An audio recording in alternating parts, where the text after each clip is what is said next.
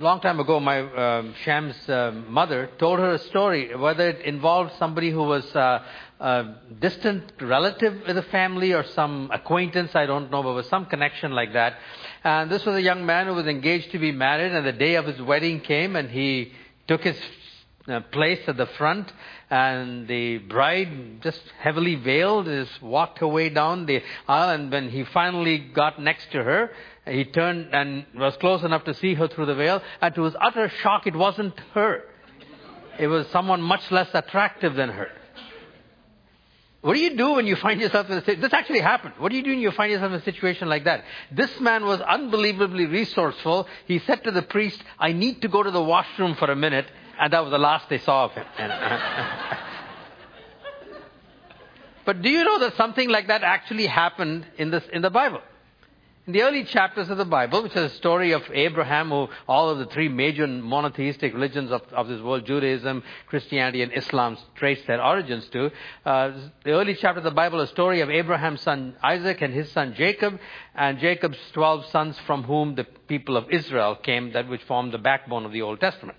Well, Jacob, um, Abraham's grandson, through circumstances that don't interest us this morning, uh, leaves his home, which, is, which was in Canaan, approximately modern day Israel, and makes his way to his uh, uncle's place, mother's brother's home, uh, from where Abraham came, very roughly corresponding to modern day Iraq.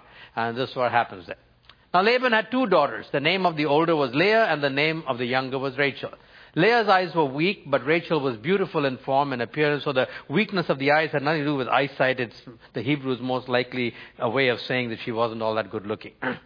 Uh, but Jacob loved Rachel, not surprisingly, right? Men are no different then than they are today. and he said, I will serve you seven years for your younger daughter, Rachel.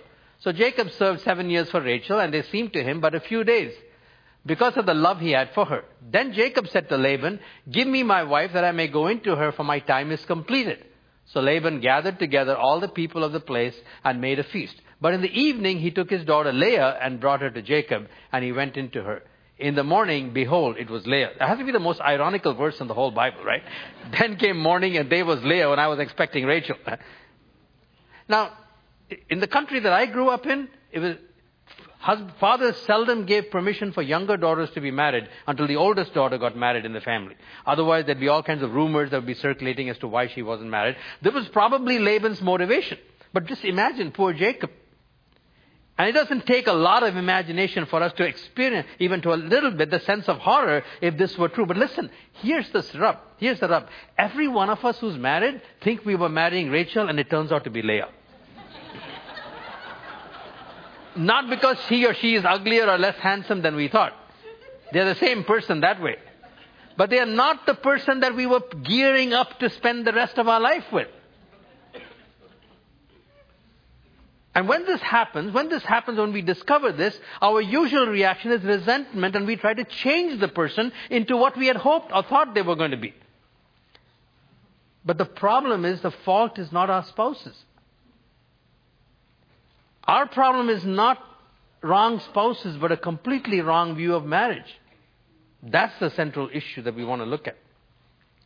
85% of people, the surveys have shown, think that happiness and joy comes from finding your perfect soulmate and then living forever after with them. This, romantic notion, Gary Thomas in his book uh, Sacred Marriage, traces to the origins of right to the beginning, not until about the 11th century and reaching its peak during 18, the 18th century romantic movement. And so we desperately need to change our view of what marriage really is. That's what I want to talk about today in the second message in this series. Now, you have to remember one thing. I have one message. That's all. As oodles of things about marriage, I can't even go into today. Not about parenting, not about conflict management, not about divorce, remarriage, uh, you know, spouses living together as roommates. Uh, we don't have time to cover any of that. We have provided links to nine other sermons on marriage that I've preached at various times, as well as three or four of the books that I have found the most helpful in my own marriage. So my hope is that you will amplify what you what we're talking about today with all of those things as you see fit and as you experience need. What I'm going to do today is to lay the foundations, the building blocks, what we absolutely have to know. All those other things are important and we've finished all of them. We've got to come back to this. I want to do today for marriage what I did for singlehood last week. Just trace its development in the scriptures. And have, and build, present to you, if you will, four foundational building blocks that form a biblical view of marriage. And for those of us who are married, we need recorrection, recalibration. For those of you who aren't, avoid that problem by getting your calibration right right now. So listen carefully. We want to begin again with the creation. For God created man, which is a generic term for human beings, in his image. In the image of God, He created him. Male and female, He created them. And God blessed them, and God said to them, Be fruitful and multiply, and fill the earth and subdue it, and have dominion over the fish of the sea, and over the birds of the heavens, and over every living thing that moves on earth. Now, modern day critics will read subdue and dominion and blame Genesis for the environmental collapse that we have. This is not a mandate for creating environmental chaos and raping the environment. What is it? Well, in the ancient Near East, especially in Canaan, which was the context as far as the Bible was concerned, eh, that country was made up of many, many little city states, and there were kings of each of these places, and those kings fought with each other. And when one king was victorious over another city state, it was customary for him to leave a statue of himself in that newly conquered place as a visible reminder to these people who their new king really was, because the king himself went back to his own city state.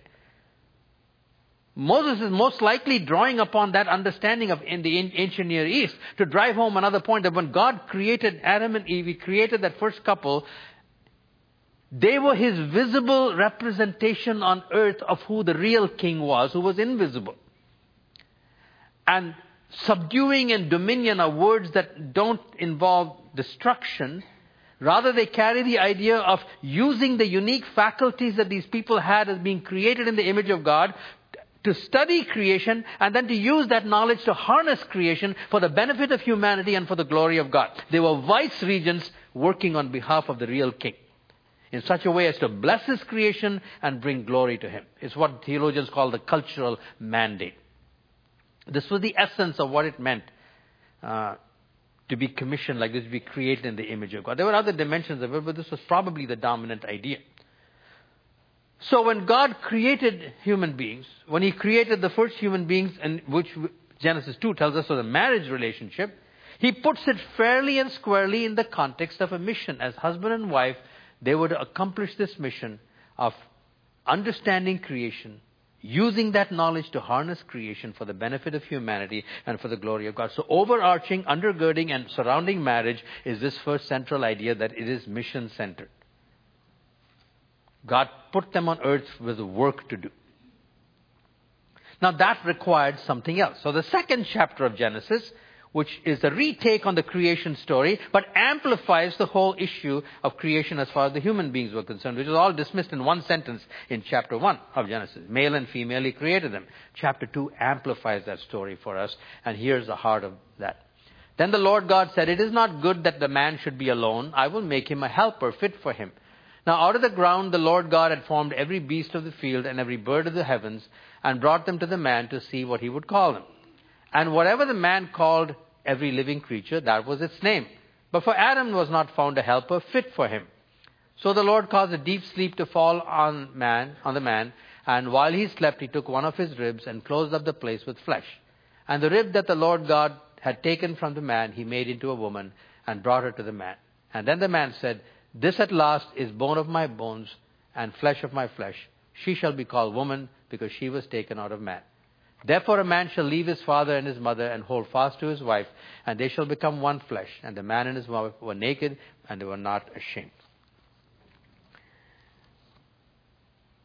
Several th- things about this that help us to understand the second building block, which is essential for mission to be accomplished.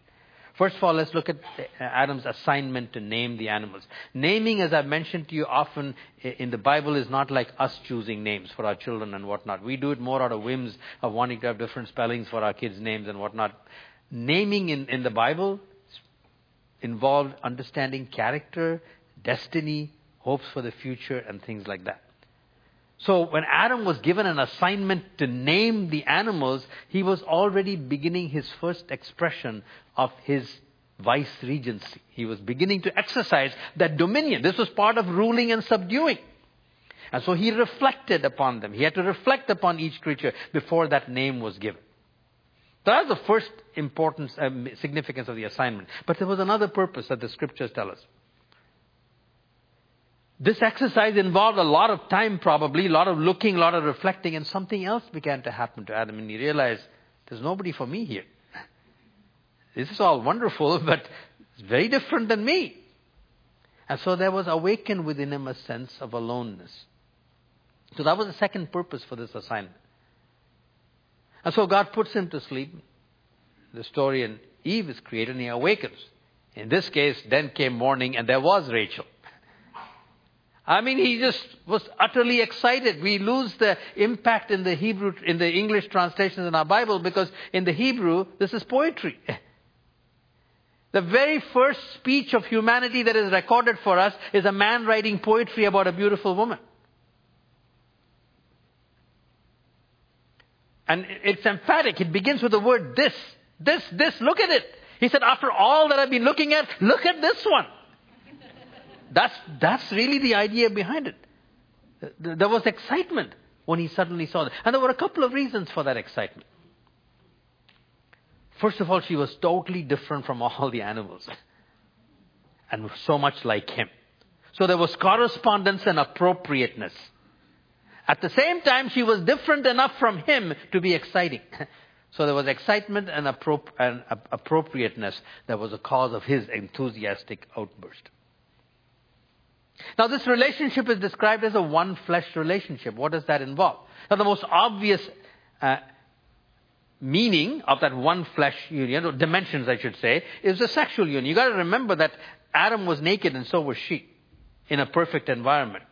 So there definitely was a strong sexual dimension to that, and we'll look at this whole area of sexuality as was intended to be uh, next week, in next week's sermon. But it would not be right to limit it to that. The Hebrew word for sexual intercourse is yada, which means knowledge, intimate knowledge. And therefore, the physical union was never something that would stand by itself. It was an expression of a union of two beings in their whole totality of their being. In other words, there would be emotional oneness, not identity. Oneness doesn't mean identity, it means awareness and understanding. At the level of feelings, there'd be intellectual intimacy at the level of ideas, and above all, spiritual intimacy, which is at the level of my heart and my connection with God. In fact, that spiritual intimacy was central and would spill over into everything.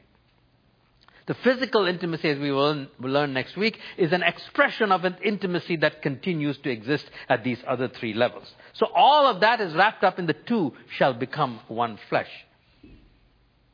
The other thing that we see is that there was no barrier to this. As they were originally created, it said the man and the woman were naked but not ashamed. Nakedness without shame is, is a powerful metaphor of vulnerability without fear. Nakedness means vulnerable. It, they were first of all completely comfortable with the way they were made. No problems of self-image. And secondly, totally comfortable with being known just the way they were. No need for mask, no need for cover up, because no fear, vulnerability was no, had no problem, therefore intimacy had no barriers. Because you see, if two people were to be intimate with each other, level of ideas and feelings and spirit, it would mean that the other person had to be vulnerable. If, if the man had to know the wife and the wife had to know the husband in these three dimensions, it presupposes that they would have to be willing to be open in those three areas. Vulnerability is a necessary prerequisite for intimacy. And there was no shame, no fear, Therefore, there were no barriers to it.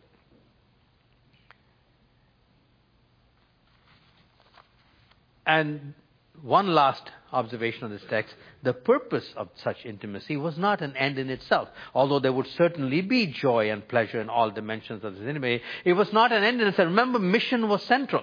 The purpose of this intimacy so that people, husband and wife, would use their understanding of each other to complete each other.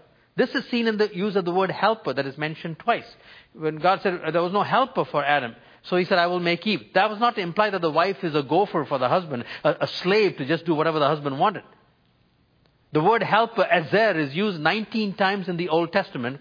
15 of those 19 times it is used of God as helper. And God certainly isn't the gopher for us. How does God help any of us in any area? And anytime God helps us, it is by giving us something that He has that we don't have. Strength, power, wisdom, peace. We need it. God has it. He gives it to us. He's our helper. So God is our helper by completing us, by giving us what we don't have. So when he said, I will make a woman as a helper perfectly suited for him, it means Adam's got lots of stuff that he needs. And she's the only one who's going to give it to him. Perfectly suited for him and vice versa. That helps us to understand that this intimacy is not an end in itself. It is so that we come, become more complete and therefore more fitted and able to accomplish this divine mandate of being God's vice regents together. And so mission is central, but whole person intimacy through fearless vulnerability is a second building block that enables that mission to become central and to be accomplished much better. So intimacy and mission are very closely linked together. Uh, uh, just a beautiful illustration. This is my favorite story because it illustrates it perfectly. Husband went home one day, young man, and completely dejected and crestfallen because he was a failure. He had lost his job. He'd been fired from his job. He was surprised when his wife gave an exclamation and said, Oh, good! Now you can write the book you've been waiting for. And he's very crestfallen and said, And what do you think we're going to use to live for all this time?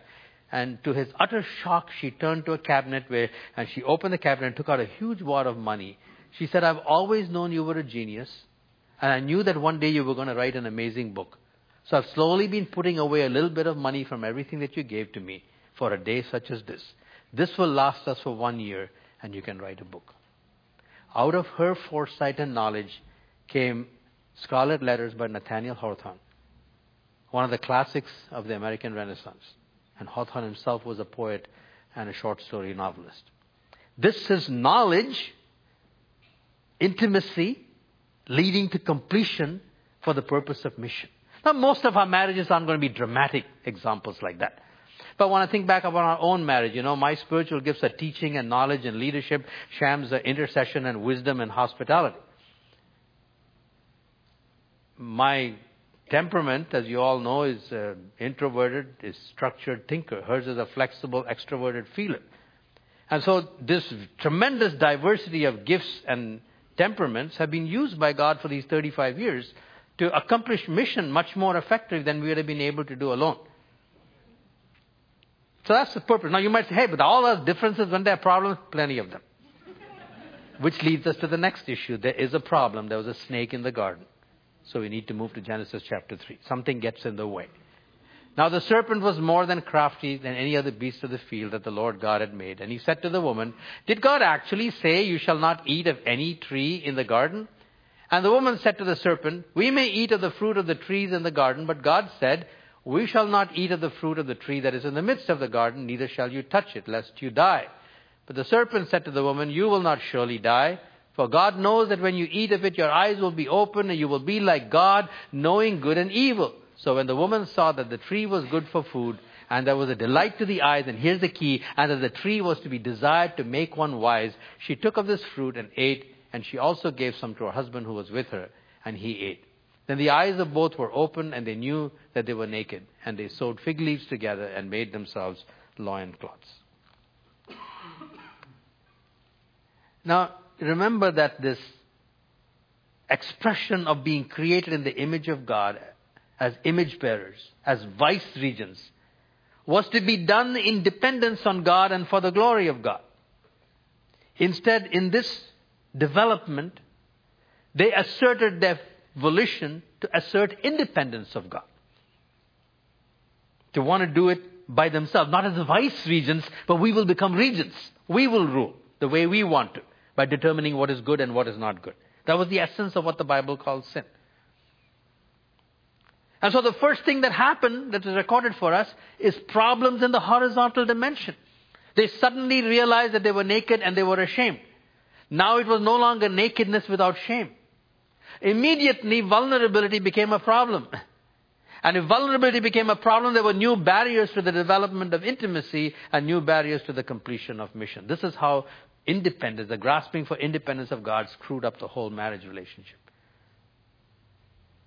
Not only that, while they didn't know yet because God hadn't confronted them, the experiences of shame were directly related to guilt uh, at having disobedience. They didn't understand those yet because God had to flush them out. Why are you ashamed? Who told you you were naked? Did you do this? But they knew something wasn't right. And each one of them probably reasoned, if something isn't right with me, something isn't right with that person too. So before they will do anything to me, I'm going to protect myself. So self-protection and counterattack, I'll hurt you before you can hurt me, were all factors that entered into the mixture. So now vulnerability was risky, tremendously risky. Self-protection, cover-up, avoidance are the issues that became dominant. And so intimacy became a problem, self, the process of completion was interfered with, and effectiveness for mission began to go way down. By the way, this is the reason why every Rachel turns out to be a Leah. Because this is God's design for marriage. You see, He's not interested in fostering those romantic notions of finding our soulmate and living happily ever after. Part of God's design in marriage, part of His foundational purposes in marriage, in this fallen world where we all are marked by this tendency for in, independence of God and to independently determine good, is to flush out this thing, is to show us that we actually are independent, self-centered creatures. And it happens in many ways. First of all, it's just simply the sheer presence of the other person. In a metaphor I'll never forget from the time I read it, Mike Mason said, imagine waking up one morning and finding a massive tree in the middle of your living room. He said, he said, you have to take that tree into account for everything that you do. That's what marriage does. Another person is simply there all the time. There's no such thing as independence anymore. You have to take that other person into account for everything that you do. Now imagine that the tree has eyes and is looking at you all the time. Now you are also under the watchful scrutiny of a spouse who's looking at you all the time, and even though there may be a beautiful smile on the face, they are evaluating everything that you say and don't say, and do and don't do. And judgments are being formed all the time. This is what you left home to get away from, right? No Rachel, Leah. And thirdly, the tree talks and wants to make demands. Feed me, water me. Because he has expectations of you. You see, this is what happens in marriage. They are there, they are evaluating you, and they have expectations of you.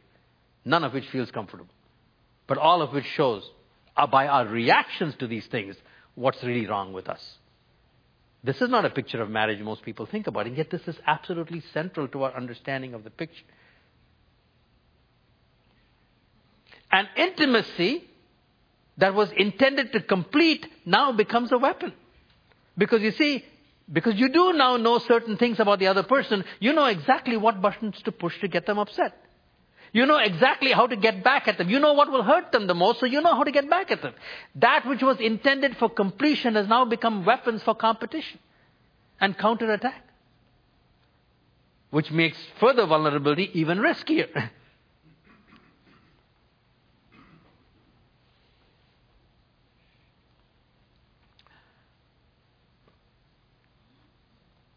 so there we have the third part. Marriage reveals our sinful self-centeredness which of course puts a huge X on that whole person intimacy through fearless vulnerability, which interferes with the accomplishing of mission. This is all in the first three chapters of the Bible. The rest of the Bible is the story of one who was not surprised by any of this, and that was God. So the rest of the Bible, from Genesis chapter 4 on, is the story of the pursuit of God and the demonstration of His grace to sinners which reached an apex in what we have celebrated in the early part of our worship service today. Jesus, His life and His death and His resurrection on the cross for us. And that grace, first of all, comes to us individually so that we receive grace for our failures in marriage. And then we also receive grace to be able to give grace to our spouses when they have changed completion into competition and they hurt us thereby once again slowly making vulnerability safer, less risky, increasing the possibility of intimacy, and therefore increasing effectiveness in the fulfillment of the mission. That's really the rest, the rest of the story of the Bible. So God adds one more thing. So here's the fourth and final piece of what we're building today. Ephesians chapter 4. We come all the way into the New Testament after Jesus' death and his resurrection the Apostle Paul, one of the early Christian leaders, writing to one of the churches, uh, actually a group of churches probably, says this. And he says, And do not get drunk with wine, for that is debauchery, but be filled with the Spirit, addressing one another in psalms and hymns and spiritual songs, singing and making melody to the Lord with your heart, giving thanks always and for everything to God the Father in the name of our Lord Jesus Christ, submitting to one another out of reverence for Christ. Wives, submit to your own husbands as to the Lord. Husbands, love your wives as Christ loved the church and gave himself up for her, so that he might present the church to himself in splendor, without spot or wrinkle or any such thing, that she might be holy and without blemish. In the same way, husbands should love their wives as their own bodies. He who loves his wife loves himself, for no one ever hated his own flesh, but nourishes and cherishes it, just as Christ does the church, because we are members of his body. Therefore, a man shall leave his father and mother and shall hold fast to his wife, and the two shall become one flesh. Just a few observations. Notice how it ends. God's plan hasn't changed. Even though we've messed it all up by this grasping for independence, and vulnerability has become a problem, and intimacy has become a challenge, and mission centeredness has become interfered with. In spite of all of this, God's cent- central purpose hasn't changed. Therefore, a man shall leave his father and mother and hold to his wife, and the two shall, that one flesh union, representing this whole person intimacy for the purpose of mission, is still God's plan. Nothing has changed. That's the first thing we learn from this. Day. However, because of these problems that have come up relationally, he adds one other commandment. He said, submit to one another out of reverence for Christ. Mutual submission, this whole dimension called submission enters into the picture. And it really is mutual. Both husbands and wives are to submit to one another. However, here's the key thing that I think is often missed in this passage. By the way, there's 101 questions that this passage raised. There's at least two sermons that I've given a link for you to, so you can explore them in much, much greater depth, where I just take a couple of sermons to, to just take this thing apart and help us understand and correct a whole lot of misunderstandings in our culture and even within the church on this stuff. But for this morning, precisely because men and women were made different, something else our culture is desperately trying to wipe out, sin affected husbands and wife differently. Therefore, while they are both called to submit to one another, the form that that submission takes is radically different. First of all, he speaks to husbands. If you're wondering why there's so much more on husbands and wives, that's the way it is in the text. A lot more stuff to the husband. In the, in the culture that they lived in, Greco, eh, first century Greco-Roman culture, men had wives to create babies for themselves and they had prostitutes and what mistresses to satisfy them sexually. In that context, Paul's commandment to husbands to love your wives is absolutely radical. And he says three things about it. He says, first of all, he said, you love your wives like Christ loved the church. And how did Christ love the church? He said, first of all, he loved her sacrificially. He gave himself for her. So it's going to cost husbands to love their wives.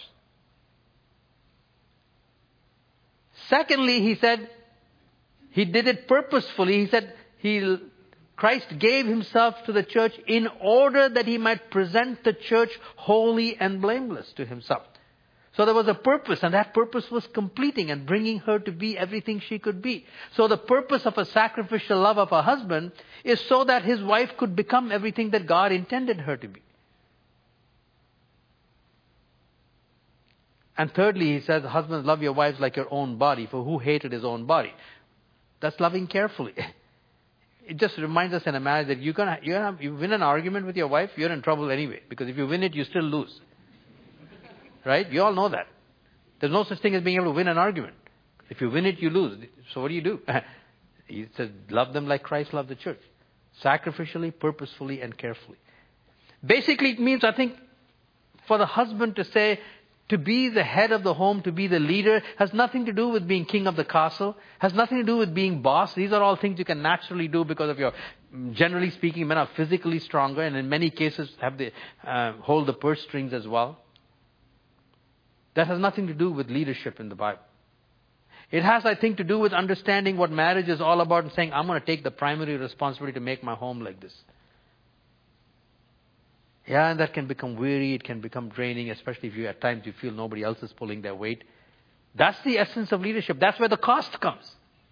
And then to say, my wife is my helper, if she's been uniquely given to me, I have to do everything that I can to invite her into that process. So a leader willingly involves the spouse. Says, you've got all kinds of ways. Just, just yesterday morning, in responding to an email that came to me from someone looking for input. I wrote, drafted the response, but the first thing I did was send it to Shan. I said, honey, can you please take a look at this? Would you think this would be wise for me to send it or not? Because I, I trust her wisdom. That's one of the spiritual gifts that God has given to her. I trust her intercession. and so a leader just regularly invites that kind of thing in all the areas where she's better. By the way, it also means, and God has called me to make her even better at this. So, my loving carefully, my loving purposefully involves making her everything that God has made her. And the intimacy will help me to understand where she's gifted, where her challenges are. So in my prayers, I can bless. In my conversations, I can challenge. And then the command to the wives, simply your form of submission is don't grasp for equality. Follow this kind of leadership. Be involved in this process. And can I say something in passing? Every marriage where I've seen a grasping for equality, I end up seeing hierarchy. Somebody or other is always on top. That's the nature of power. You grasp for equality, you grasping for equality is a power play. And you will end up powerful. Whereas when I've seen husbands and wives to some degree of approximation, because nobody's perfect, live this way, you actually see an amazing equality at work. It's always God's way, right? It's the essence of the mindset of Jesus. The way to up is down. And the way to down is definitely to try and go up. And so this, this is what this text I think is all about. Now, is it easy? Absolutely not. This is the single most important thing, which is why our marriages are failing left, right, and center, outside the church and inside the church. This is not a natural thing. It's a supernatural thing. That's why he began by saying these two things. Do not get drunk with wine, for that is debauchery, but be filled with the Spirit. And then he goes on to say, do all of this out of reverence for Jesus. Those are the two key things which I want to end. You're not going to be able to pull this out without these two things, without reverence for Jesus and without being filled with the Spirit. Reverence for Jesus is the supreme motivation and being filled with the Spirit is the supreme enabling.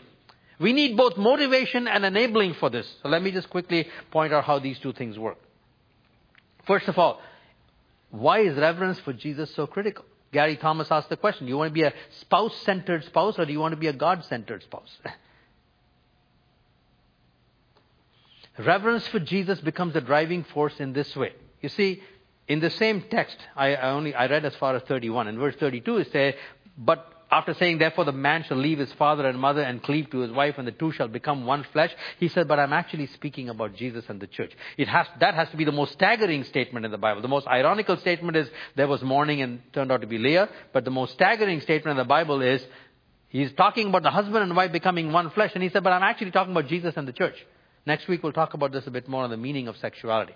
But what it's saying is that marriage is the supreme illustration that God has chosen to the world of Jesus' love for the church. Therefore, every time a husband and a wife work to drop the risks of vulnerability, increase the likelihood of vulnerability, and therefore increase the level of intimacy, and therefore increase the effectiveness of uh, their mission. And every time they're willing to do that hard work, they, why are they doing it? Because Jesus is worth it. I work on my marriage because my marriage is going to tell the world what, I, what Jesus' love for the church is. And that's only going to be possible if you reverence Jesus. That's why all the songs you chose this morning were so beautiful, so appropriate. So, reverence for Jesus becomes the primary motivation. It also becomes the primary motivation in another way because today in the New Testament, the mission that we all have is the mission of proclaiming the name of Jesus which we will only do. So mission will only be central if we value Jesus. And if mission is central, then we will say, I better pursue intimacy. I better overcome my self-centeredness because mission is central. So in these two ways, reverence for Christ becomes absolutely foundational. Now, now, the interesting thing in all of this is that when you are God centered like this, marriage then gives you all of that funnily enough, Leah becomes Rachel, you know. Or not Rachel. Actually, if you read that, read that story, you know who is buried next to Abraham? Not Rachel, Leah. You know where Judah was born, from whom Jesus came? Judah was born to Leah, not to Rachel.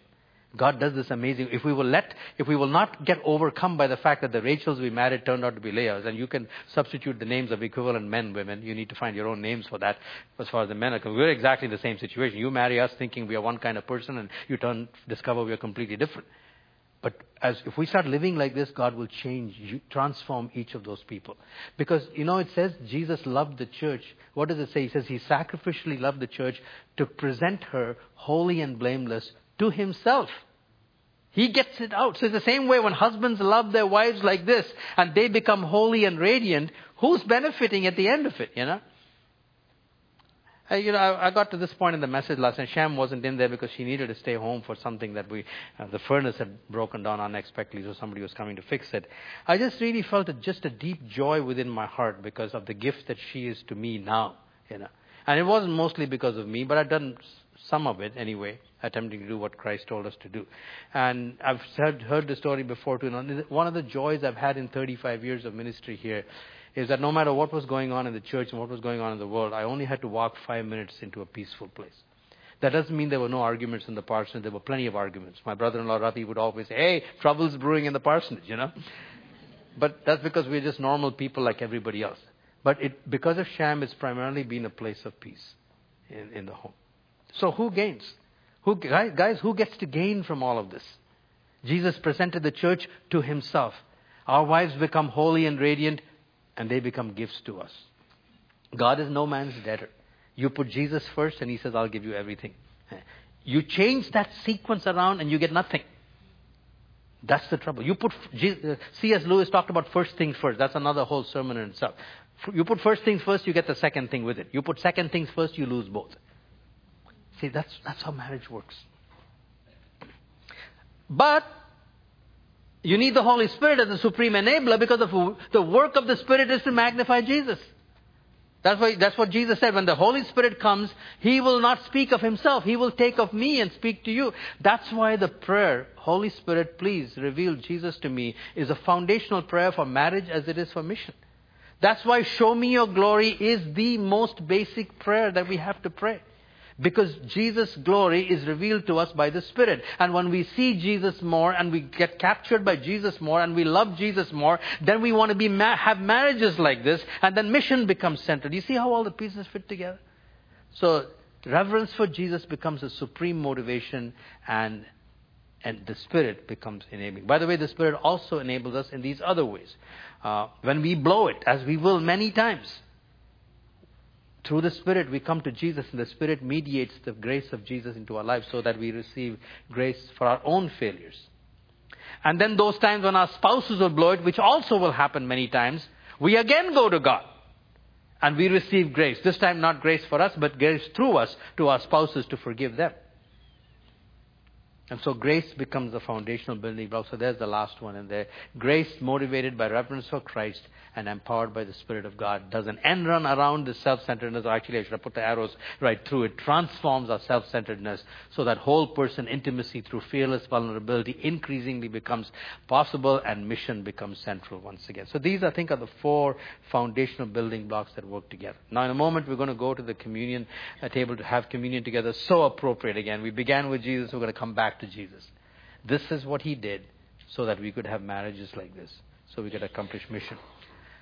But I want to end with uh, two things. Oh, by the way, single people, don't think you've been left out of this message. All those four blocks apply to you. Mission centered applies as much to you. We looked at it last week.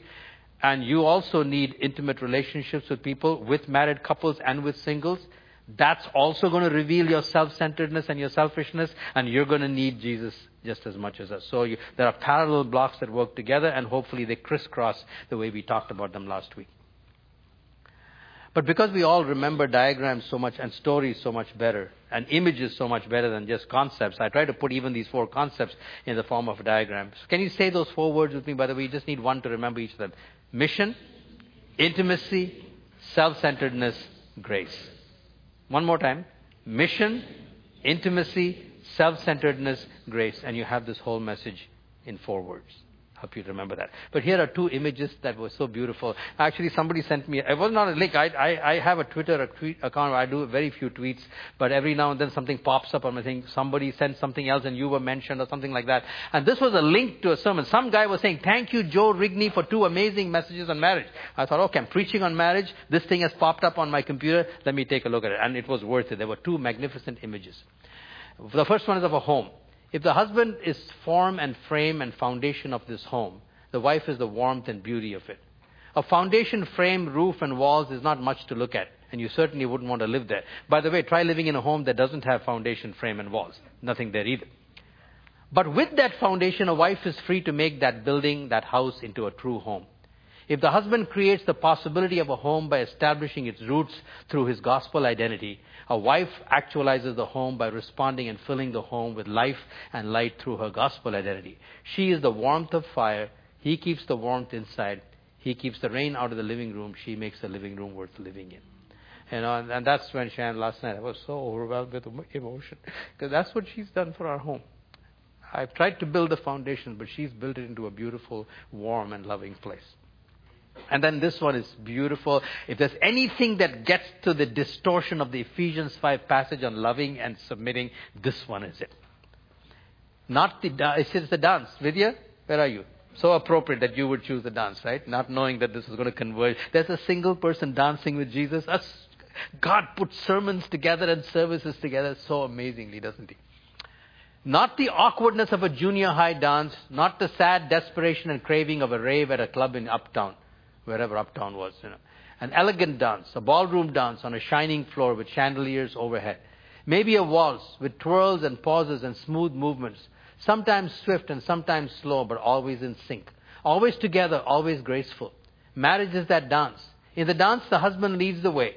His hand gently, almost imperceptibly moves the couple around the room He's guiding, he's leading, he's anticipating, and he's doing so, and I love this sentence, and he's doing so in such a way that the most of his influence will be entirely unnoticed, and for the express purpose that no one will be watching him, and all eyes will be on his bride.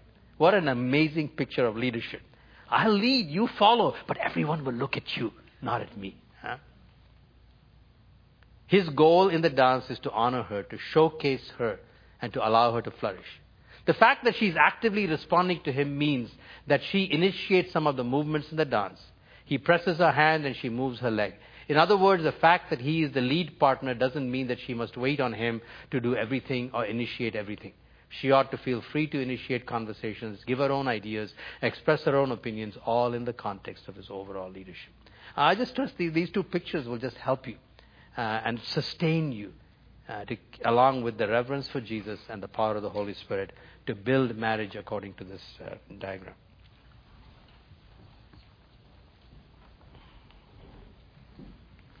My blessing for you is abundant grace. For you know the grace of our Lord Jesus Christ. May that grace be poured upon you just when you need it. Go in Jesus' name.